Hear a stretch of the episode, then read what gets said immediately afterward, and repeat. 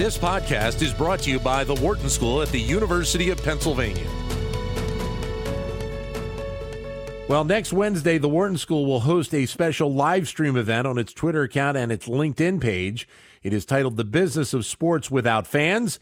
It'll be hosted by Wharton professor Adi Wyner, who you know is also co-host of Wharton Moneyball here on Sirius XM 132. Two of his guests fairly well known in the sports world. One is ESPN basketball analyst and entrepreneur Jay Williams. The other is former MLB player and manager Bobby Valentine, who also now holds the role of athletics director at Sacred Heart University in Connecticut. And a pleasure to have Bobby joining us for a few minutes to talk about what they're going to be talking about. Bobby, thanks for your time. Hope you're doing well. I'm doing well. Thank you muchly, and uh, good to be with you, Dan. Thank you. Th- thank you. So, I guess let's start with with your current role before we dig into the uh, to the the live stream event, because obviously we're in a time now where leagues and and, such are starting to uh, start back up again.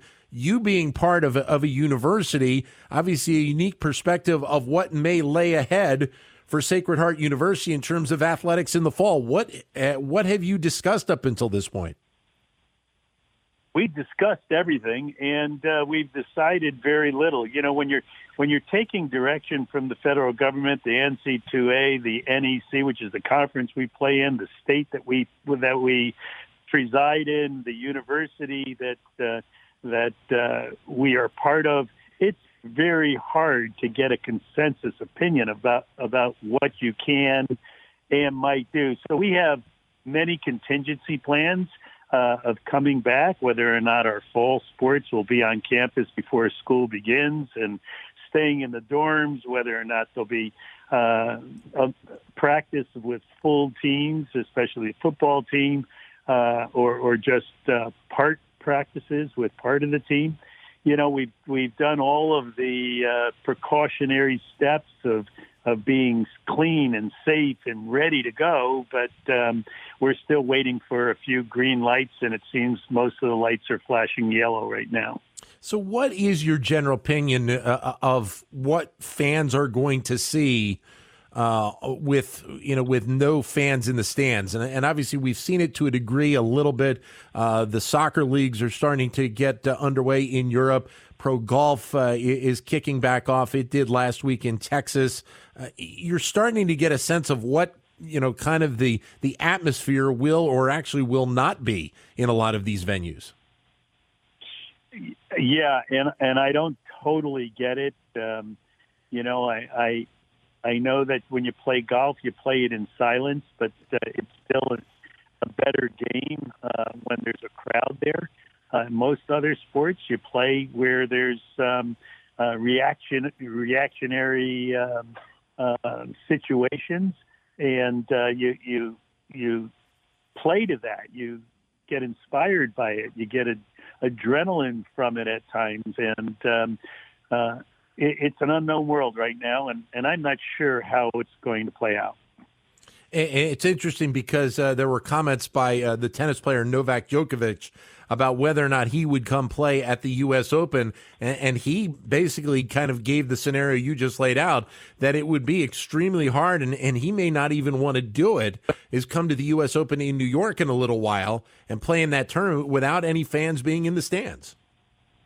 Yeah, I'm I'm wondering if in fact uh, technology is enough, and there's so many of these big screens around that uh, you you couldn't get the big screens to have the fans reacting um, to to things that were going on on on the field, where um, you know maybe it would give some semblance of of a performance, a live performance, because that's what all athletes are. They're they're on stage. They they have one shot at reading the script and and uh, performing that live event, and and they they live to get get the script right. So um, you, you know, there's got to be something more than just run out on the field, the court, the pool, the the course, whatever it is, and and play the game. There there's got to be a little additive, and and hopefully the people from Wharton School of Business uh, where they, they have the think tanks that really uh, come up with good ideas, could come up with the right idea to uh, make it functional. You know, it, it is interesting because one of the things that, that has been tried, at least on the TV side of it, Bobby, is, is the fact that with some of the, the soccer broadcasts on, on Fox and, and now on NBCSN, they're using crowd noise in the broadcast, but they're not doing it in the stands. And I'm wondering exactly. if if even having that crowd, that that canned crowd noise, would benefit yes. the athletes in the stadium itself. Yes, I'm sure it would, and I think that um, it it might allow the sport, whichever sport you're watching, uh, to uh, become more um, entertaining. You know, there there might be ways of having that piped in uh, noise, if you will, crowd noise, uh, uh, to to uh, be part of the entertainment value that we're all watching and um, you know be be lively or, or funny at times or or um, against the visiting team or for the home team in a certain way that creates an environment that is different but is acceptably uh, acceptable and and appreciated. So uh, again, it, it's going to take some time to evolve, um, but I think it could evolve. I mean, it's the right time to have this situation present itself. We have technology. We we have uh, people who are accustomed to uh, being part of a social event when you're not with the person.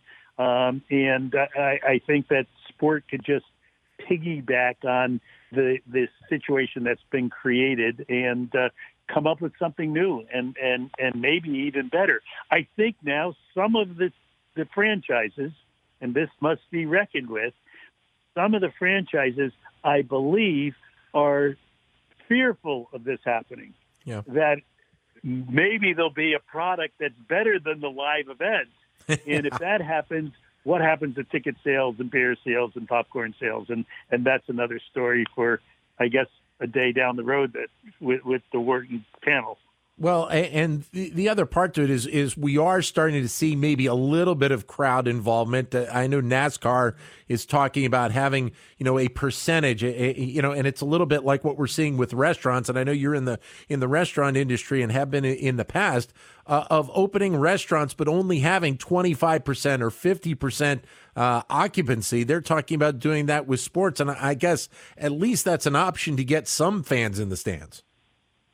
Yeah, it it is an option, but uh, again, um, you know, when when you're not united and not together uh, as a fandom, um, you know, then you can't be a fanatic, and and uh, you know, you don't want to be the uh, protruding nail because uh, you'll get banged down in, in the stands if you if you know what I mean. So uh, I'm not sure that that you know 25% idea, 50% idea works in either the restaurant business, and I have a couple of them with you know the big screens and and the hundreds of seats where when the event's on the TV, that part of being in my restaurants is to feel like you're at the live event because yeah. you have that that uh, social environment that um, you know is created. So, uh, and, and I think I, I laugh a little where NASCAR says that they're going to have fans, and so that's going to be the leader. Uh, NASCAR is probably the only sporting event where the athlete can't hear the fans. That's true. Yes, it's a, right. Yeah, exactly right. We're joined by Bobby Valentine, former Major League player and, and manager, who's now the athletics director at Sacred Heart University uh, in Connecticut. So, since you mentioned the businesses, and we're going to talk with Karen Mills, who's the former administrator of, of, the Small Business Administration. What has this three months been like for you as a business owner of these locations and obviously having them shut down for a while? Oh, horrifying. You know, I. I also have like a 40,000 square foot uh, sports academy, you know, where teams go in and practice and play and yeah. you have indoor camps and and uh, the the the new world um, doesn't quite allow the camp environment. And so we're trying to restructure, and same with the, the restaurant business. We're trying to do the reorg and, and figure out how, you know, expenses could could uh, start matching up with a new uh, revenue stream that's obviously going to be less than um, it was in the past, and and thus far, um, the numbers don't don't seem to work, and and hopefully something will happen where um, you know miraculously uh, rents are reduced or taxes are reduced or something's reduced on the the expense side to um, coincide with the reduction of um, of revenue. I wanted to take the last couple of minutes and, and, obviously talk about what's going on in, in baseball right now because it is that time of the year where everybody would be either going to stadiums or uh, or watching the games on TV, and obviously there is the the ongoing dispute between the players and the owners. How have you viewed what has been going on the last uh, last couple of weeks? Well, again, uh, just as um, with the virus and and uh, you know with the rioting, I'm I'm confused. Um, uh, we, we we are supposed to be a society that learns from our mistakes and learns from our successes. And um, baseball uh, situation right now uh, has great models of the past that they can they can use to move forward. And and one of them that they're trying to use is the Marvin Miller to negotiations, yeah. and that was a time when we were breaking an entire system and creating free agency and, and doing a new world of baseball that was needed. And in, in, they're, they're using that kind of model to try to negotiate through this uh, impasse instead of the model that was used after 9 11, where the same questions were presented that is, is the safety of the players going to um, uh, override the sport itself coming back, and the players kind of step forward somehow, some way, enter into the stadiums with forty thousand people that were at the time absolute targets yeah. for the next without asking for for uh, more pay, without asking for insurance in case something happened, without any of that stuff going on, the union and the players got with the owners and said for the for the well-being of the game of baseball, which will then help the healing process of the country, we have to go back and play. And that model is being neglected right now, and it, it it's disheartening as far as I'm concerned because I think it's necessary for sport to resume in a very safe manner. You know, uh, I had to be assured that there, you know, there were men in the uh, in the light towers with sniper guns that everyone coming into the stadium was going to be checked for the first time. If you remember that, you oh. know, that wasn't the standard operational procedure yep. of, of uh, securing uh, the, the premise. Uh, we have to do the same thing now and take the safety precautions to protect the players, but there there has to be that idea that we're doing something that's bigger than just our paycheck on the owner side and the player side. And regretfully, I haven't seen that.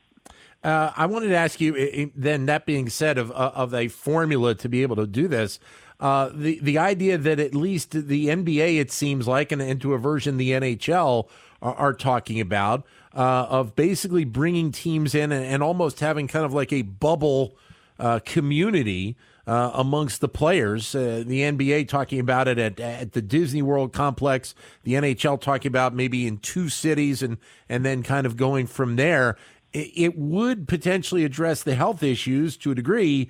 But if you're a player and you didn't want to do that, then you also have to, I guess, figure out the formula of, you know, is there any concern with your contract or being a part of uh, or not being a part of that scenario?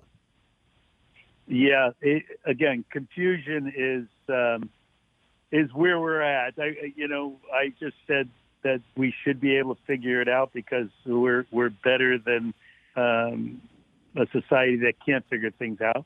Um, but uh, I, I really don't have the full answer for yeah. for this the baseball to come back. And you know, I don't have the full answer for um, you know soccer and and football uh, and to come back at the university level. I'm trusting in those people who are making higher decisions that I could create the team that has teamwork to solve the problem. You know, to to win anything, you need those two two things involved. You need trust and you need teamwork. And and the biggest problem we're having here with labor negotiations in baseball and now in in basketball, and uh, you know, solving the problems of, of the virus and and also um, the, the demonstrations and and marches and rioting in the street is that there's been a lack of trust in leadership and therefore there's no teamwork and um,